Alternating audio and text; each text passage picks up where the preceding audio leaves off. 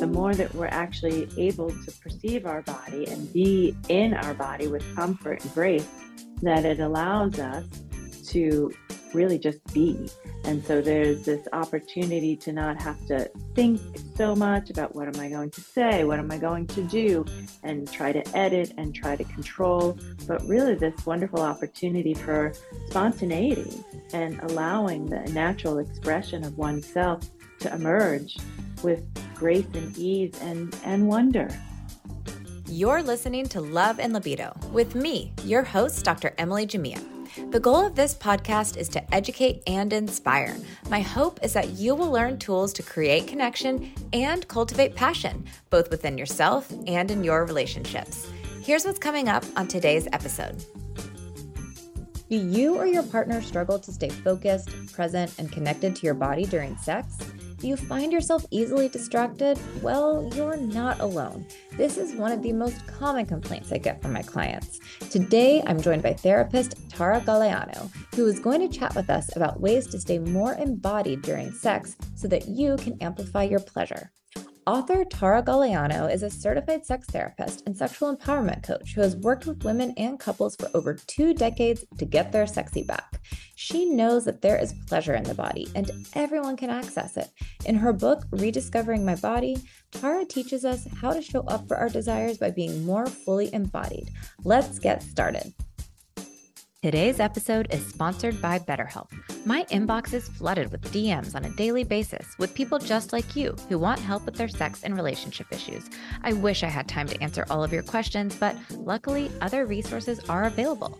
Look, without healthy relationships and a calm mind, being truly happy and at peace is hard. The good news is help is available. You deserve to be happy, and now you don't have to worry about finding an in person therapist near you. BetterHelp is customized online therapy that offers video, phone, and even live chat sessions with your therapist, so you don't have to see anyone on camera if you don't want to. It's much more affordable than in person therapy, and you can start communicating with your therapist in under 48 hours. Join the millions of people who are seeing what online therapy is really about. And as a special offer to Love and Libido listeners, you can get 10% off your first month of professional therapy at betterhelp.com slash Dr. Emily. That's betterhelp.com slash Dr. Emily. Thanks again to BetterHelp for sponsoring this episode. Tara, welcome to the show. I am so happy to have you with me today. Thank you very much, Emily. So, Tara, I usually like to begin by getting a little bit of information about how you got into the field and focused on embodiment and sensuality specifically. Yeah, so when I decided to go to graduate school, I knew that I wanted to study at a contemplative university. So I went to Naropa, and in that program, which was absolutely fantastic, I actually had zero classes on human sexuality. And when I graduated, I started a private practice and everybody wanted to talk about sex and sexuality and sexual preferences and their relationships. And I had no background, no experience, no professional credentials. All I had was, was my own personal experience. And so then I went in a little bit deeper and got certified as a sexologist and then eventually got certified as a sex therapist, which was somewhat of an arduous and rigorous process. And then looking at um, my clients, it was really an amazing opportunity because I wanted to be able to serve them better. I was really just responding to their requests and noticing that if they were feeling comfortable enough to speak with me around such a intimate topic, that I should be up to speed to be able to meet them. So that's how it began for me. Yeah, and it always amazes me how many programs are lacking any information about sexuality coursework. There, you know, there's obviously like general psychology programs and I can kind of see maybe how those sorts of programs would get away with it, but then there's like a ton of marriage and family therapy programs that have not a single course on sexuality and really I think any kind of program needs to have some information and training on sexuality because you know, what I always say is you can't separate your sexuality from your individuality. It's so intrinsically wound up in who we are. And you learn so much about a person's psyche, I think, by asking questions about their sexuality. And then, of course, if you're working with couples, you know, it's bound to come up at some point. So I love when I hear people who realize that there's a need for it and then take the initiative to get themselves educated and trained. So, very nice. Yeah, absolutely. Yeah, and I am amazed as well that there are people who are doing couples therapy who are not um, yeah, educated in that realm. And and so yeah, I I am a couples therapist. I am a certified sex therapist, and Mhm. I think that it's essential to be speaking about how couples are relating with each other in a sensual, sexual way.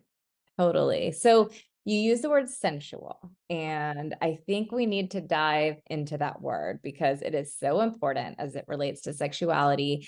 And I think that, especially this day and age, it's something that so many people struggle with. I, you know, I don't know about you, but I have my clients constantly complaining about an inability to focus or get in touch with their bodies. They don't feel present.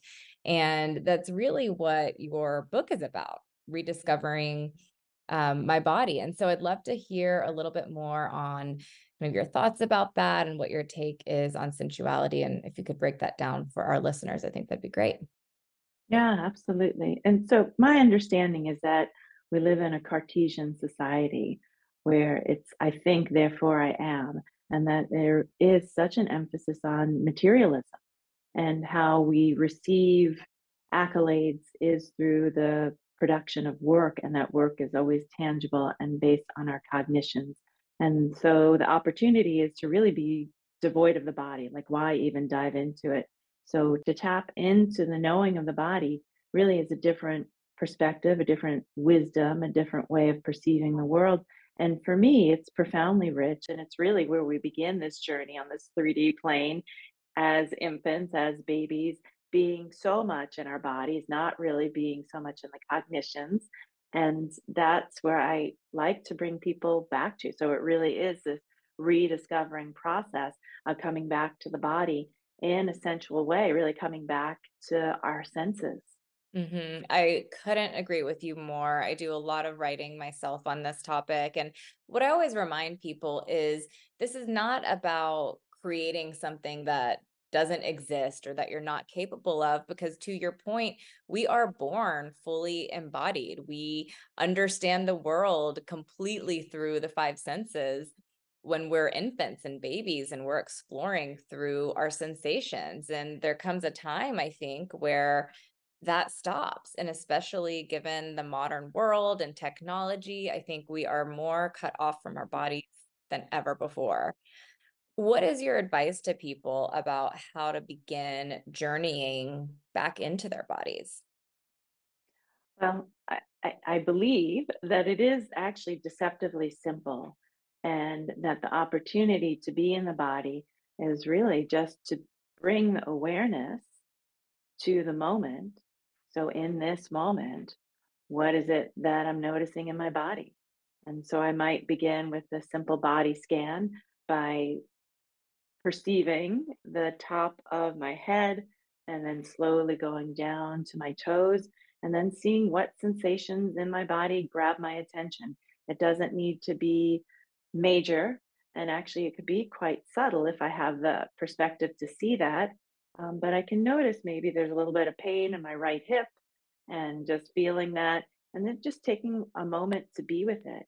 Because oftentimes, what I find is that to actually be with that discomfort or be with that sensation in the body is not one that we're familiar with. So we often bypass it and ignore it.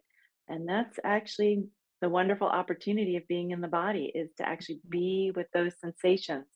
So it's not rocket science. It really is something pretty simple and basic and mundane. And when we can bring our attention to those sensations on a regular basis, then when we're in a heightened state of arousal, like sex, or like when we're being angry or some other intense emotion, then we're actually able to hold on to those senses with more capacity and skill and experience a lot more than we've ever imagined. Yeah. And, you know, I always tell people how important it is to begin this process before they're ever in the bedroom. Cause I'm like, if you're not in touch with your body throughout the day, how can you expect to go from zero to 60 once you jump into bed with another person? It's just not going to happen. And I think that's part of the reason why people struggle so much to get in touch with their body and to experience sex as their body because they're so disconnected from it throughout the rest of the day. And so I love what you're saying about starting these exercises just with that kind of head to toe body scan and checking in. I think even if people do things like this a few minutes before they're going to be sexual with another person, it doesn't, you know, like you said, take that much to re-inhabit the body in a way that can be really transformational. Agreed. Yeah. And I I like the simple practices because then for me it's more sustainable. It's like, okay, I don't have to change my whole life, but I can do this in a few moments and and it's kind of easy. Totally, totally. How do you differentiate between mindfulness and embodiment? Yeah. So for me, mindfulness is really about the focused attention on the thought patterns and then being in the body is actually a more open, diffuse experience where there's more awareness of the sensations of the body. And so the way that we perceive the sensations in the body is actually a little bit different than the mindfulness. Um, and that I like mindfulness as a practice, and I think that it's beneficial. And then it also reinforces the um, the dominance of the mind. And I don't necessarily feel like that is why people are coming to me. Yeah, I agree. I feel like, you know, I feel like for someone who's just getting started, mindfulness is like a good first step, you know, that's it can be beneficial and that it helps you identify intrusive thoughts and refocus on your breath. But I think where it's not enough is that mindfulness kind of teaches us to detach a little bit whereas you know being fully embodied is about being completely present and in the moment in the moment in a different way than mindfulness is hmm or allows you to hmm Yeah. And I think there's something about embodiment that allows us to be more authentic and spontaneous in the moment. Mm. can you talk about that a little bit more Yeah, so I would say that the more that we're actually able to perceive our body and be in our body with comfort and grace, that it allows us to really just be. And so there's this opportunity to not have to think so much about what am I going to say, what am I going to do, and try to edit and try to control, but really this wonderful opportunity for spontaneity and allowing the natural expression of oneself to emerge with grace and ease and and wonder. Totally. And I think, you know, I just, as you're describing that, I'm thinking of, I've got two little kids and I just think about how that's what they do. They're very much like, I'm going to do that because it seemed like a good idea at the moment. Or it just, it's like, it's almost like their body, so to speak, has a mind of its own. And I think that we forget to listen to the mind that exists in the body or we try to separate them too much. And um, I think that that's what throws a lot of people off. Yes, and and that there are, yes, many minds, and they're saying now that they've studied the gut, right? And Yes. the biggest producer of serotonin in the body is the duodenum. And so that is in the gut. That Mm, is where we actually feel more happiness than we can within our mind. And yeah. so, yeah, there's many ways of perceiving the world, and that there's, yeah, there's an opportunity to honor all of those ways. So, Tara, what is your advice to someone who is struggling to be in their body during sex? So, we talked a little bit about some of the practices that they can do on a day to day basis, but let's say they are in the moment and they're noticing that they're struggling to stay present or they feel disconnected. What are some tools that they can use? I'm a big fan of slowing things down, of really becoming more present by maybe slowing your touch down, Mm. beginning to vocalize what it is that you're experiencing. So, naming what it is that you're sensing in the moment, and even speaking the truth of, I'm beginning to shut down. I need to slow things down. And when we're actually able to slow things down instead of speeding things up, that there's an opportunity for connection and vulnerability that doesn't necessarily happen when we speed things up, because I'd say that most of the speeding things up is in this um, desire to achieve orgasm more quickly. And Yeah. so it's kind of bypassing the sensations of what is. And if there is discomfort in the moment, whether it's emotional or physical, in the sexual experience, in the sexual interaction, that it's okay to name that, that that is part of the process, and Mhm. that it's then owning what it is that you're experiencing. And when we own that experience, then we're actually able to address it more effectively. So Mhm. I and I would say that takes a lot of courage, and it can be really scary to say, "Hey, I want to slow things down." But Mhm. I invite invite people to try it. That if you're feeling comfortable enough to be sexual with this person, that you can maybe try to be comfortable enough to share your experience. And now, a quick break for a word from our sponsors. Is emotional and physical intimacy a challenge in your relationship? Do you long for the feeling you had in the honeymoon phase? You're not alone.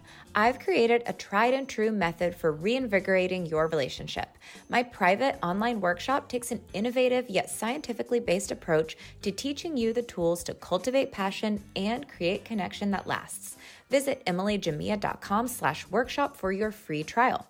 I am so confident that you'll have a positive outcome that I've created a 100% money back guarantee. You really have nothing to lose. And if that's not reason enough, subscribers to my podcast get 50% off. Subscribe to the show and use code half off at checkout.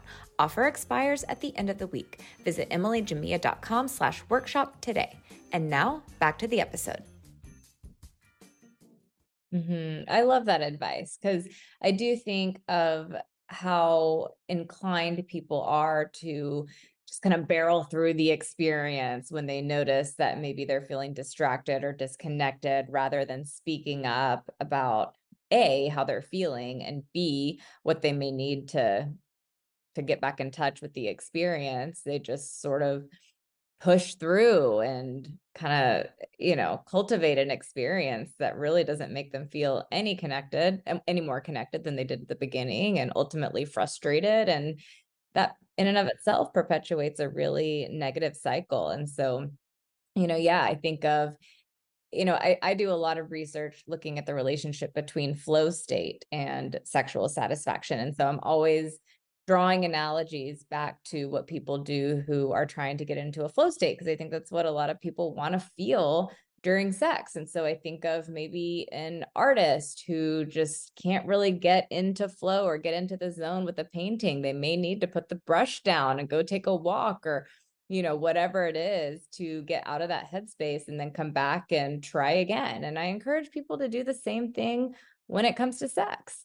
You know, I I am a believer that sex doesn't need to have a beginning, middle, and an end. Maybe if you notice that the experience is starting to plateau for whatever reason, you just, you know, either whether it's slowing things down and then picking back up in that moment or at another time, that that's all okay. And I think it's important that people give themselves permission to do that.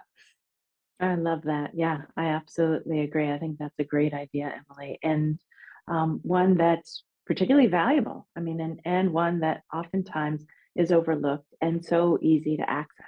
hmm hmm So someone says, Hey, I need to pump the brakes, slow things down a little bit. Then what? Well, I love that because I, I think it really is about this paradigm shift. Because oftentimes what I see is that we're stuck in a performative paradigm that I need to please my partner and disown my own sexual pleasure. And so, in those moments where you're pumping the brakes, it's an opportunity to come back to yourself and come back to your own sense of pleasure. It's like because nobody is responsible for our orgasm, nobody's responsible for our pleasure except for us. And Mm, then we get the opportunity to come back into what is pleasurable for me. How do I regain that flow state of experiencing the pleasure, which is available to us at every moment, in every second? I, I'm a big proponent of breath, sound, and movement because I feel like those three modalities actually help move body uh, energy in the body, whether it's stuck because of trauma or we want to amplify sexual pleasure. So that's why I think that there's something really powerful about the vocalization of speaking your truth, particularly for women, because we've been so shut down and socialized to not speak our truth that it is so powerful just to even make a sound like, ah, Yeah. Ah. And to get up and move is Mhm. also really powerful. And they're simple activations that don't take a lot of energy or thought, but they're really powerful ways to change the subtle pattern of interaction, which oftentimes we get stuck. Yeah. Can you talk a little bit about those activations? Of the breath, sound, and movement. Hmm? Um, well, and I would say it's different for different people, and that it really is about meeting oneself where we're at. Because for some people, even just to say the words of, I need to stop or I need to take a pause is a huge undertaking in and of itself. Mm. And for others, where there's more ease, a flow, that the vocalization could actually be quite different. It could just be a sound and it could actually be quite loud and up and out. And there is many ways where then the sound travels through the body and creates the undulations up the spine. So there are many ways to access it. And I would encourage people to explore what feels comfortable for them. Um, Yeah. That I can give suggestions and guide people, but it really is coming back to what feels most comfortable. A lot of the work that I do with couples and individuals is looking at how do they speak their truth when we don't even have a vocabulary to begin to speak about our pleasure. So, I mean, I was just talking to a doctor the other day and she was referencing my vulva and she was saying down there. And I'm like, Ah. so this is a doctor who is who is saying down there. So there's not even the words, and words are quite powerful. So when we have words, we can actually begin to create a conceptual framework, or maybe we have that already because we've created the words for ourselves. And when we don't have a vocabulary to speak about what brings us pleasure and the parts of our body, and when we don't have fluency to actually speak that to another, then that's a huge uh, obstacle. And that that's one where we really need to focus on and take action there. How do I like to call myself? How do I refer to myself? What are the terms that bring me pleasure? When I'm in high states of arousal, do I use different words for myself or different parts of my body than in than in normal everyday life? And that those are really important to consider. And when I use those words in high arousal, does that turn my partner on or does that shut them off? Because sometimes it can do either, and we don't know unless we figure out and have that conversation. And maybe having that conversation is not in the moments of high high arousal, but it is in another time where we're able to talk about things in a more, I would say, rational, if you will, or safe way. Yeah. And I think that there's a lot of power to that. hmm I totally agree. And I think in addition to vocalizing your turn ons and turns off turn offs and your desires and preferences, you know, I'm a huge fan of just being vocal about when things feel good, not just saying that feels good, but using your moans and groans and ohs to communicate. Um, and also recognizing that making sounds can enhance the sexual experience. Not only does it indicate to your partner without having to like spell it out that they're on the right track or they're doing something that's really amplifying your pleasure. But, you know, I just think about sitting in a yoga class and taking a deep breath and how that feels versus taking a deep breath and exhaling with a big loud ohm and how much better that feels. Like you get the vibrations throughout your whole body. And so um I think it's it's really important to not shy away from whatever sounds feel natural to you during a sexual experience because that's part of it. It's one of the senses. You mentioned breath as well. Can you talk about that? Yes, uh, yeah. So the ability to have awareness of where the breath is in the body is actually a really profound ability as well. And right now, I think there's a lot of talk about um, Wim Hof breathing, and maybe some people are familiar with uh, holotropic breathing, and that all of those ways are good, but there's, I would say, a little bit more forcefulness to that. And my recommendation is oftentimes to start with a gentle approach of where is your breath already?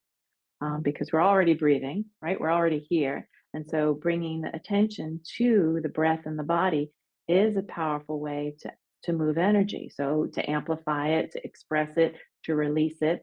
And with the sound, it amplifies that experience. And, and that's a really wonderful tool or technique to be guided within your own body and that we are we are resonant beings, right? And so when we're able to create that resonance with another person, sound, breath, and movement actually can make that connection even more powerful. So I invite people to play with that if they're not already aware of those modalities, that they can begin to turn their attention to them and not necessarily try something on, but just first begin to identify where they're at. Can they notice their breath on a regular daily basis? Can they notice their breath when they're with another being? Because sometimes it stops our breath when we're with another person and we're not even aware of it. Yeah.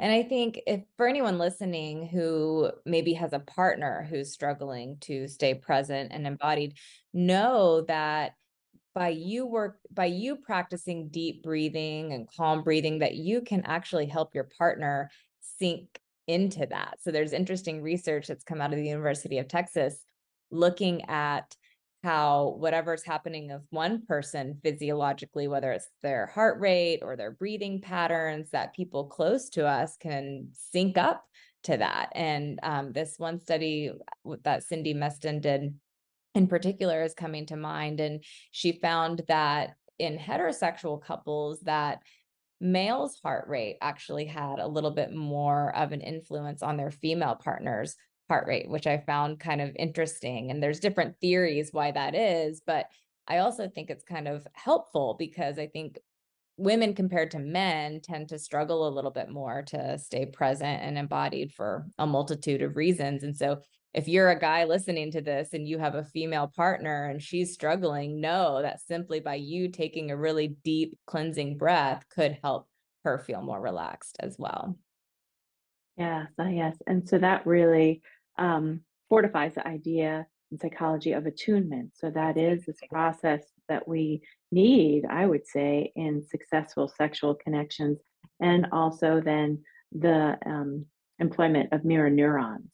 Yes. Right? So, yes, so we're able to do that sense of neural entrainment with our partners when we're aware of what it is we're doing in our own bodies. Mm-hmm, exactly. And so you said breath, sound, sound, which we talked about, and and movement. And movement. Okay, so talk about movement just for a moment. Mm-hmm. Yeah, and so I think that it's good to know what movements come natural to you, right? And then also to try on the ones that actually might be a little bit different, a little bit more of a reach, a little bit more expansion. So both and. And oftentimes, again, we get stuck in patterns in which we engage, so they become habitual. And so then we have movements that we're more familiar with, which then sometimes lead to positions that we're more familiar with. Mm-hmm. And that those are good, and then also the opportunity is to expand and try something different.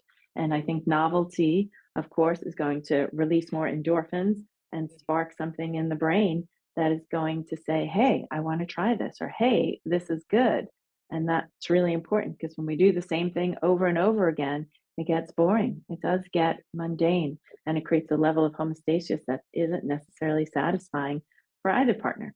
Yeah. And I I really encourage people to pay attention during a sexual experience cuz I bet that there are times when you have an inclination to move or to change positions but you don't because maybe you're scared to or you've gotten comfortable with the way things are and challenge yourself instead to kind of go with that impulse and see what happens and be open to those kind of internal guides that are there.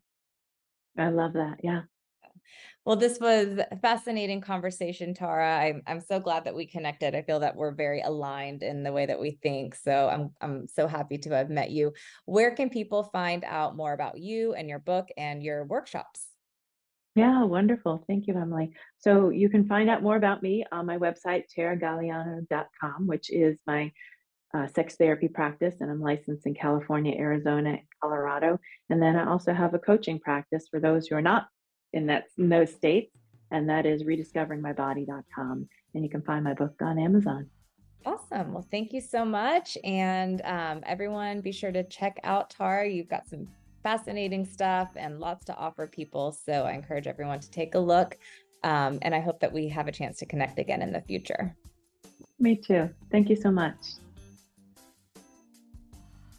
Thanks again for listening to Love and Libido with me, your host, Dr. Emily Jamia.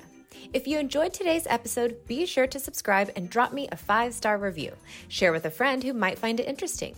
As much as we can learn from experts, nothing makes us feel more connected than hearing from each other.